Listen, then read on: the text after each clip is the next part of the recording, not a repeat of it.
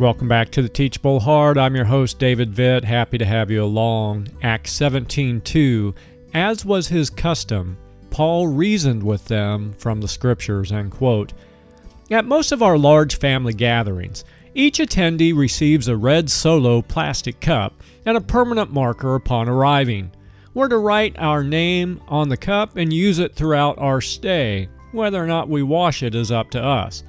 My cup generally ends up getting labeled for me by one of the nieces or nephews with Fudd or Fudlet, but that's another story for another day. We've used those cups for years, but only recently did I learn that the rings or lines on those cups were actually there for a specific purpose. Moving from the bottom up, the first ring marks 1 ounce, the second ring marks 5 ounces, and the third ring marks 12 ounces. The company which makes the cups recommends using 1 ounce of chocolate syrup to make chocolate milk.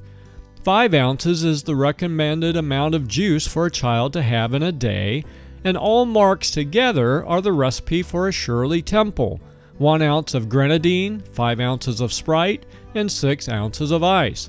Aren't you glad to know all this? But today's message isn't about plastic cups. Instead, it's about making sure others know what we're really about as Christians versus what they think they may see from the outside. Those outside the faith get most of their ideas about Christianity from the media, social or otherwise. And those sor- sources have painted rings on us and told people what they mean. Ring 1 might mean that we're judgmental, Ring 2, hypocritical, Ring 3, hateful to others who don't believe what we do. Folks, we can't blame others for looking at our cup and misunderstanding what they see. Are some Christians judgmental, hypocritical, and hateful? Sadly, yes.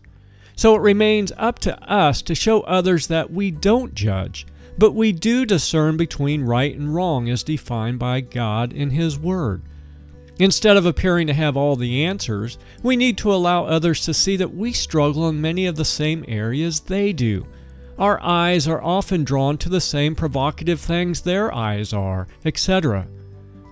We're just relying on God to help us overcome the same struggles. Lastly, we have a lot of work to do to demonstrate that we hate evil, again as God defines it, but we don't hate those who commit it. My friends, take some active steps this week to define your rings. And remember, it may take some reasoning with others from the scriptures. Give it some thought, and until next time, keep the heart teachable.